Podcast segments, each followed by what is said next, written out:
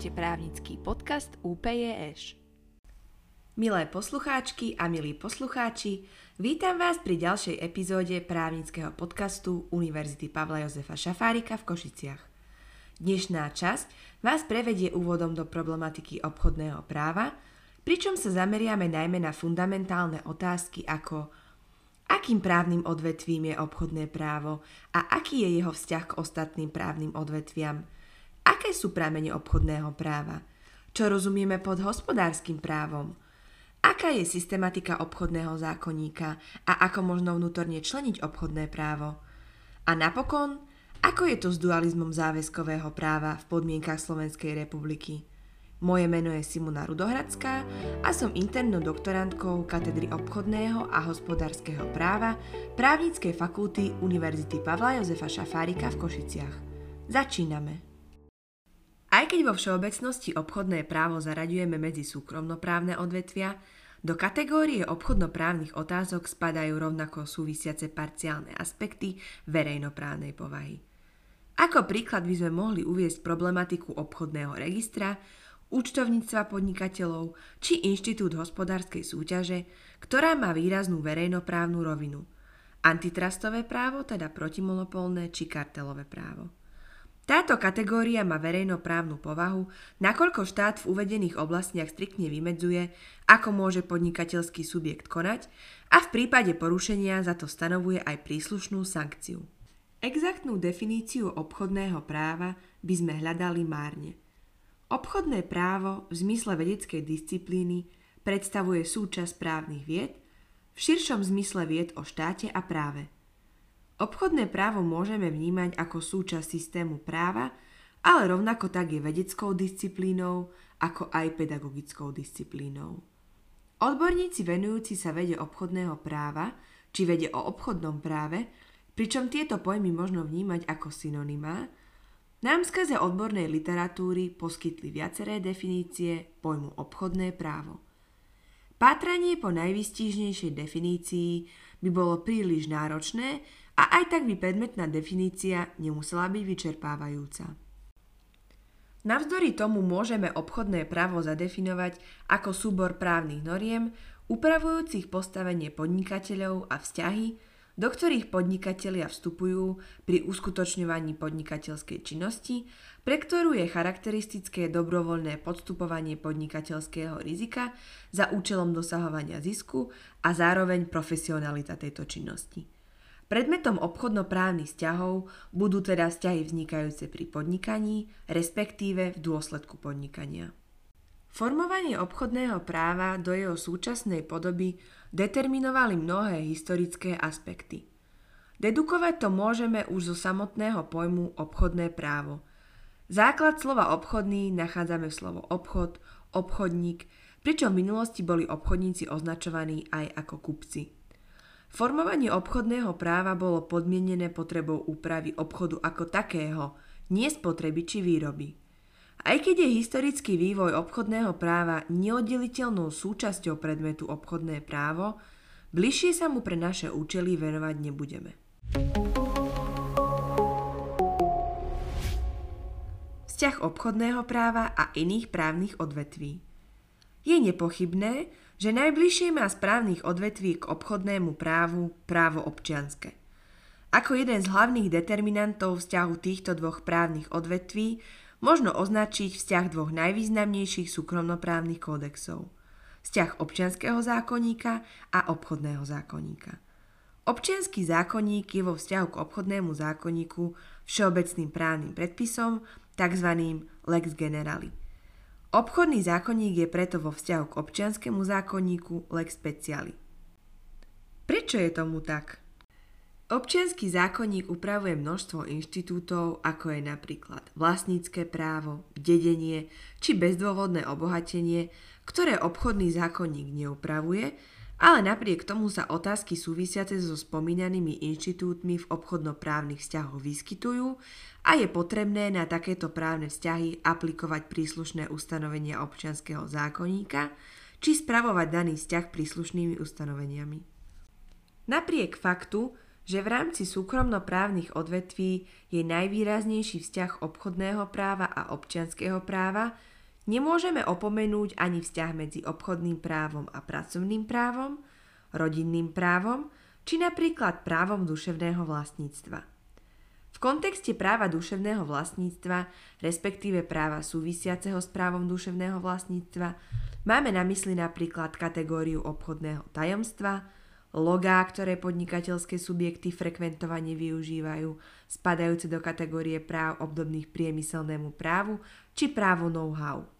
Verejnoprávne odvetvia ako ústavné právo, správne právo, medzinárodné právo verejné či trestné právo taktiež prenikajú s problematikou obchodného práva. Ústava Slovenskej republiky vytvára právny základ pre podnikanie, a to konkrétne v ustanovení článku 35, ktorý stanovuje, že každý má právo na slobodnú voľbu povolania a prípravu naň, ako aj právo podnikať a uskutočňovať inú zárobkovú činnosť. Vo vzťahu k hospodárskej súťaži ako inštitútu obchodného práva je v článku 55 deklarované, že hospodárstvo Slovenskej republiky sa zakladá na princípoch sociálne a ekologicky orientovanej trhovej ekonomiky – Slovenská republika chráni a podporuje hospodárskú súťaž.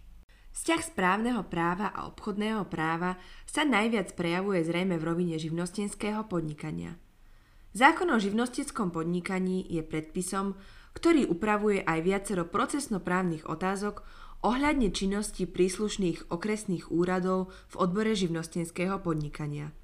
Rovnako tak môžeme poukázať aj na zákon o ochrane hospodárskej súťaže, obsahujúci tak úpravu hmotnoprávnych otázok, ako aj procesnoprávnych ustanovení vo vzťahu ku kompetenciám a postupom protimonopolného úradu Slovenskej republiky ako ústredného orgánu štátnej správy.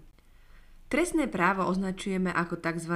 ultima ratio, krajný prostriedok štátu na ochranu zákonom taxatívne vymedzených vzťahov. Trestný zákon v 5. hlave, trestné činy hospodárske, Obsahuje skutkové podstaty trestných činov, ktoré sú výrazne späté s obchodným právom, ako zneužitie účasti na hospodárskej súťaži, neoprávnené podnikanie, nekalá likvidácia či neoprávnené obchodovanie s devízovými hodnotami a poskytovanie devízových služieb.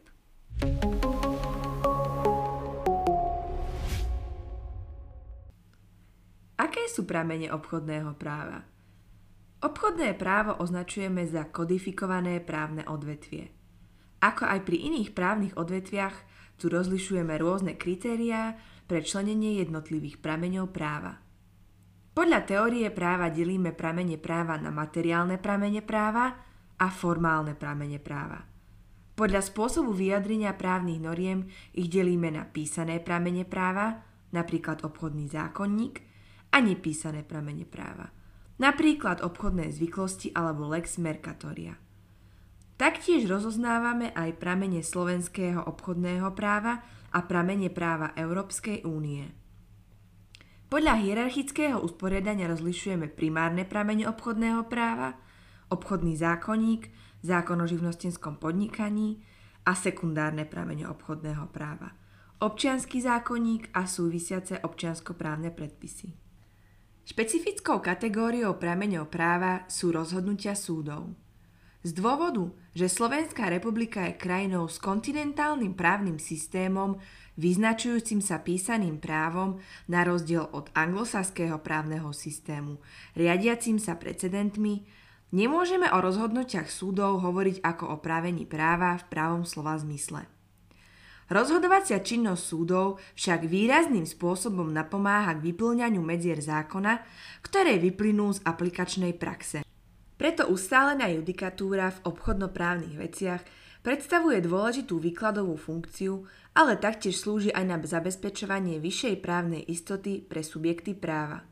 Napokon, ako platí aj v iných právnych odvetviach, pokiaľ by sa konajúci súd chcel od ustálenej judikatúry odchýliť, musí svoj odklon náležite odôvodniť, teda sa s ním vysporiadať v časti odôvodnenia rozhodnutia.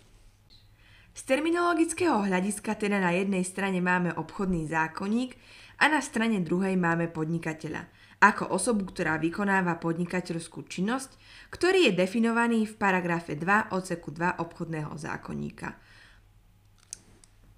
V súčasnosti je najvýznamnejší obchodnoprávny predpis Kódex obchodného práva, zákon číslo 513 z roku 1991 zbierky zákonov, obchodný zákonník. Obchodný zákonník pracuje s pojmami podnikanie, podnikateľ či podnik. Z terminologického hľadiska teda na jednej strane máme obchodný zákonník a na strane druhej máme podnikateľa, ktorý je subjekt obchodného práva, definovaný v paragrafe 2 odsek 2 obchodného zákonníka a podnik ako súbor hmotných ako aj osobných a nehmotných zložiek, čo spôsobuje mierny terminologický disbalans.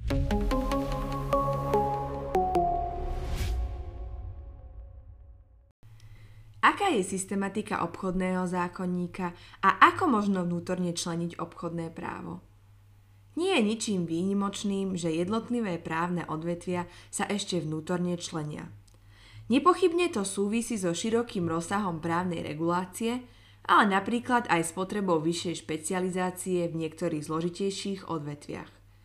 Vnútorné členenie obchodného práva do istej miery kopíruje aj štruktúra samotného obchodného zákonníka. Keď nazrieme do registra obchodného zákonníka, všimneme si, že tento sa člení na štyri základné časti. Všeobecnú časť, obchodné spoločnosti a družstvo, obchodné záväzkové vzťahy a spoločné, prechodné a záverečné ustanovenia. Kým poslednú časť netreba nejako špeciálne pre naše potreby analyzovať, podrobnejšie si predstavíme prvé tri časti obchodného zákonníka. Túto systematiku kopíruje aj silabické rozloženie obchodného práva ako predmetu, ktorý je vyučovaný na právnických fakultách, napríklad aj na právnickej fakulte UPJŠ. Všeobecná, teda prvá časť obchodného zákonníka, je rozčlenená do rubrík, konkrétne do piatich hlav.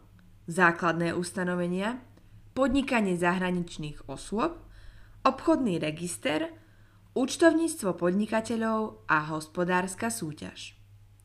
Vo všeobecnej časti obchodného zákonníka nachádzame ustanovenia o obchodnom mene, obchodnom tajomstve, ustanovenia vzťahujúce sa na konanie podnikateľa či prokúru a rovnako aj generálnu klauzulu a osobité skutkové podstaty nekalosúťažného konania. Rovnako nám táto časť obchodného zákonníka poskytuje legálne definície pojmov významných pre obchodné právo ako podnikanie, podnik, obchodné imanie, či vymedzuje, kto je podnikateľom, respektíve aké osoby možno zaradiť do kategórie podnikateľov. Druhá časť, obchodné spoločnosti a družstvo, obsahuje všeobecné ustanovenia vzťahujúce sa na všetky právne formy obchodných spoločností, ako je napríklad založenie spoločnosti, vznik spoločnosti alebo likvidácia spoločnosti. Za všeobecnými ustanoveniami nasleduje výpočet právnych foriem, v ktorých je možné podnikať na území Slovenskej republiky. Takýmito spoločnosťami sú verejná obchodná spoločnosť, komanditná spoločnosť, spoločnosť s ručeným obmedzeným, akciová spoločnosť a jednoduchá spoločnosť na akcie. Osobitou formou je akciová spoločnosť s premedlivým základným imaním, ktorej síce nie je venovaný osobitný oddiel ako ostatným formám, napriek tomu vykazuje určité špecifika, ktoré ju od ostatných právnych foriem odlišujú. Jej právnu úpravu nájdete v ustanovení paragrafu 220b až 220g obchodného zákonníka. Tretia časť, obchodné záväzkové vzťahy, je najrozsiahlejšou časťou obchodného zákonníka. Stretávame sa tu s ustanoveniami pojednávajúcimi o celom kontraktačnom procese, od rokovania o uzavretí zmluvy až po spôsoby, kedy a ako je potrebné plniť predmet zmluvy, širokým spektrom zmluvných typov, ako aj s vymedzením inominátnych, tzv. nepomenovaných zmluv, či s zabezpečovacími prostriedkami obchodného záväzkového práva. Touto cestou zároveň dávame do vašej pozornosti aj novelu obchodného zákonníka, ktorá sa týka predovšetkým prvej časti a druhej časti obchodného zákonníka a vstupuje do účinnosti k 1. októbru 2020. Podľa všeobecnej časti dôvodovej správy k novele obchodného zákonníka má táto novela za cieľ v záujme ochrany najmä malých a stredných podnikateľov bojovať proti daňovým podvodom vytvorením podmienok na potieranie nečestných praktík pri likvidáciách obchodných spoločností, ako aj zaviesť a zefektívniť funkčné prepojenie verejných registrov týkajúcich sa podnikateľského sektora s cieľom zvýšiť transparentnosť podnikateľského prostredia a poskytnúť nielen podnikateľom relevantné informácie o subjektoch zapísaných v obchodnom registri, ktorí vstupujú do zmluvných a iných právnych vzťahov. Ak chceme zistiť, aký je účel zákonodarcu pri príjmaní novely zákona, a to nielen pri novelách obchodnoprávnych predpisov, nájdeme ho predovšetkým v dôvodovej správe, ktorú dohľadáte na webovom sídle Národnej rady Slovenskej republiky www.nrsr.sk. Systematika členenia obchodného zákonníka však nie je jednoznačnou odpoveďou na otázku, ako možno vnútorne členiť obchodné právo. Poďme si zrekapitulovať, aké oblasti práva môžeme subsumovať pod kategóriu obchodného práva. Právo hospodárskej súťaže, pričom do tejto kategórie zároveň môžeme zaradiť antitrustové právo a kartelové právo, právo obchodných spoločností, označované aj ako korporátne právo, firemné právo, právo venujúce sa obchodnému menu či záväzkové právo.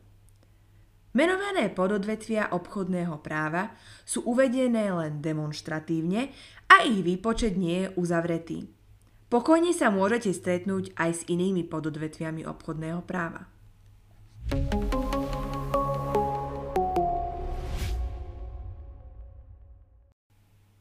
Čo rozumieme pod hospodárskym právom? Úvodom je nutné uviesť, že vnímať pojem hospodárska súťaž a hospodárske právo totožne alebo ako jednu kategóriu by nebolo celkom správne. Pojem hospodárske právo predstavuje obsahovo širšiu kategóriu ako pojem hospodárska súťaž, aj keď presah hospodárskej súťaže do hospodárskeho práva rozhodne nemožno uprieť. Hospodárske právo však môže byť vytvárané aj z podnetu samotných obchodníkov, podnikateľov, ktorí sami nedokážu zabezpečiť jasné pravidlá obchodovania a dosiahnuť dodržiavanie týchto pravidiel, prípadne sa nedokážu dostatočne účinne brániť pred prenikaním silnejších zahraničných či nadnárodných podnikateľských subjektov. Hospodárske právo možno vymedziť ako súbor právnych noriem obsiahnutých v normatívnych právnych aktoch verejnoprávnej povahy, upravujúcich nástroje a metódy zasahovania štátu a iných verejnoprávnych subjektov do hospodárstva na makroekonomickej úrovni i do fungovania podnikateľských subjektov a do obchodných vzťahov medzi týmito subjektmi, teda na mikroekonomickej úrovni. Do systému hospodárskeho práva patria najmä tieto inštitúty. Subjekty verejnoprávnej povahy, teda štát ako taký, obce, mesta, samozprávne kraje. Súkromnoprávne subjekty, predovšetkým podnikatelia. Hospodárske právo ako nástroj realizácie hospodárskej politiky.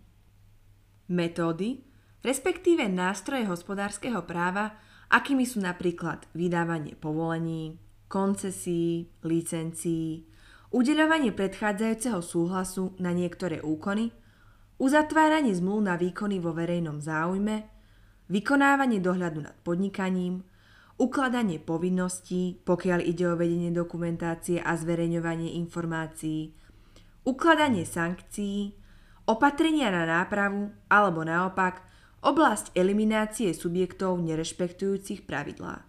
Napríklad obmedzenie alebo pozastavenie výkonu určitých činností či odňatie oprávnení na výkon určitých činností. Oblasť podnikania s majetkom štátu nie len vytváranie štátnych podnikov, ale aj majetková účasť štátu v iných podnikateľských subjektoch vrátane privatizácie majetku štátu. Treba tu zahrnúť aj aktivitu obcí, miest a samozprávy. štátna pomoc vybraných podnikateľských aktivít cez investičné stimuly, štátnu pomoc, vytváranie priemyselných parkov a tak ďalej. Právna regulácia vzniku, činnosti a zániku podnikateľských subjektov. Oblasť verejného obstarávania, vrátane metód a postupov. Právna regulácia ochrany hospodárskej súťaže – tento inštitút zahrňa aj reguláciu podnikania v sieťových odvetviach a reguláciu poštových a telekomunikačných služieb.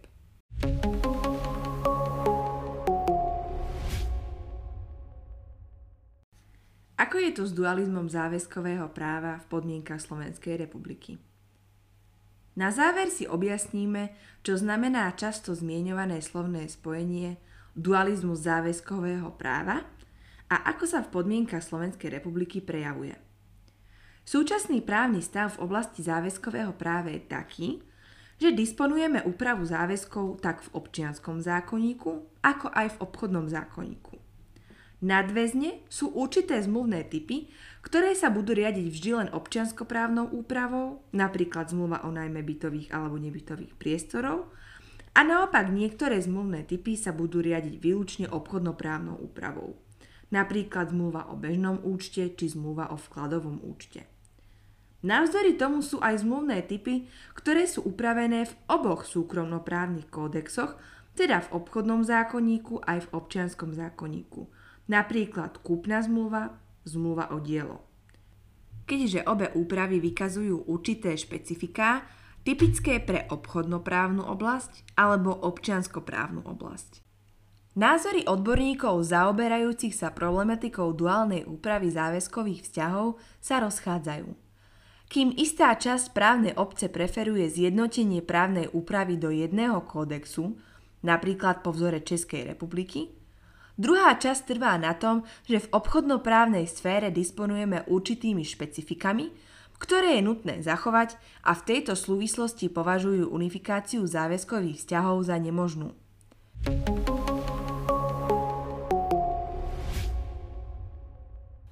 Keďže sme vyčerpali dnešnú tému, chcem sa vám záverom poďakovať za vašu pozornosť.